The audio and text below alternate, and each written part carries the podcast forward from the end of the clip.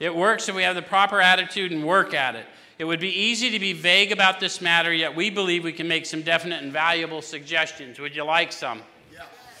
So, this is where it's important that you go to your book and you sit down with someone who knows what it is, not because they can recite it, but because they walk it.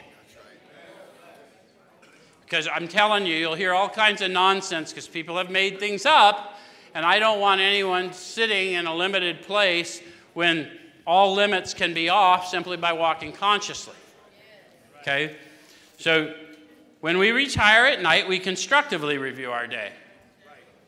How many of you, when you retire at night, would have to admit sometimes you're not terribly constructive? So, this is a practice or a discipline in the practices I've already learned to help alleviate some of that stuff that causes sleepless nights. Does it make sense? Okay, so then they got the questions they asked themselves Were we resentful, selfish, dishonest, or afraid? That was the stuff they said I was going to look at all day long as I went along. They must have known I was human. So when I'm laying down burdened, it's because I didn't keep up as I went along.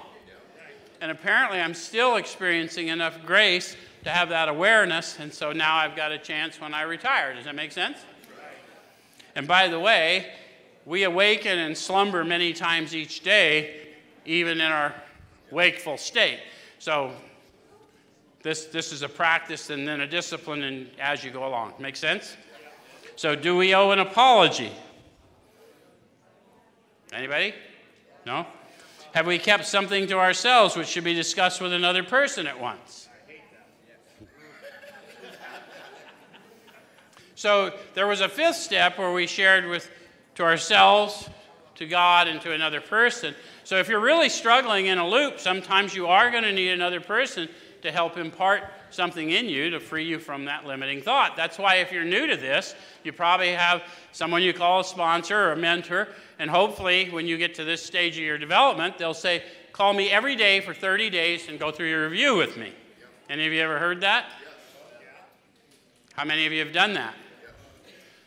How many of you sponsors still do that with people? Some of you? I'll tell you a little trick when you're new at it. It's a good idea to do it because one of the things that'll happen is even if I don't want to do my review, if I know you're calling to do yours, I don't want to be a hypocrite. Absolutely. And so you'll push me through my development.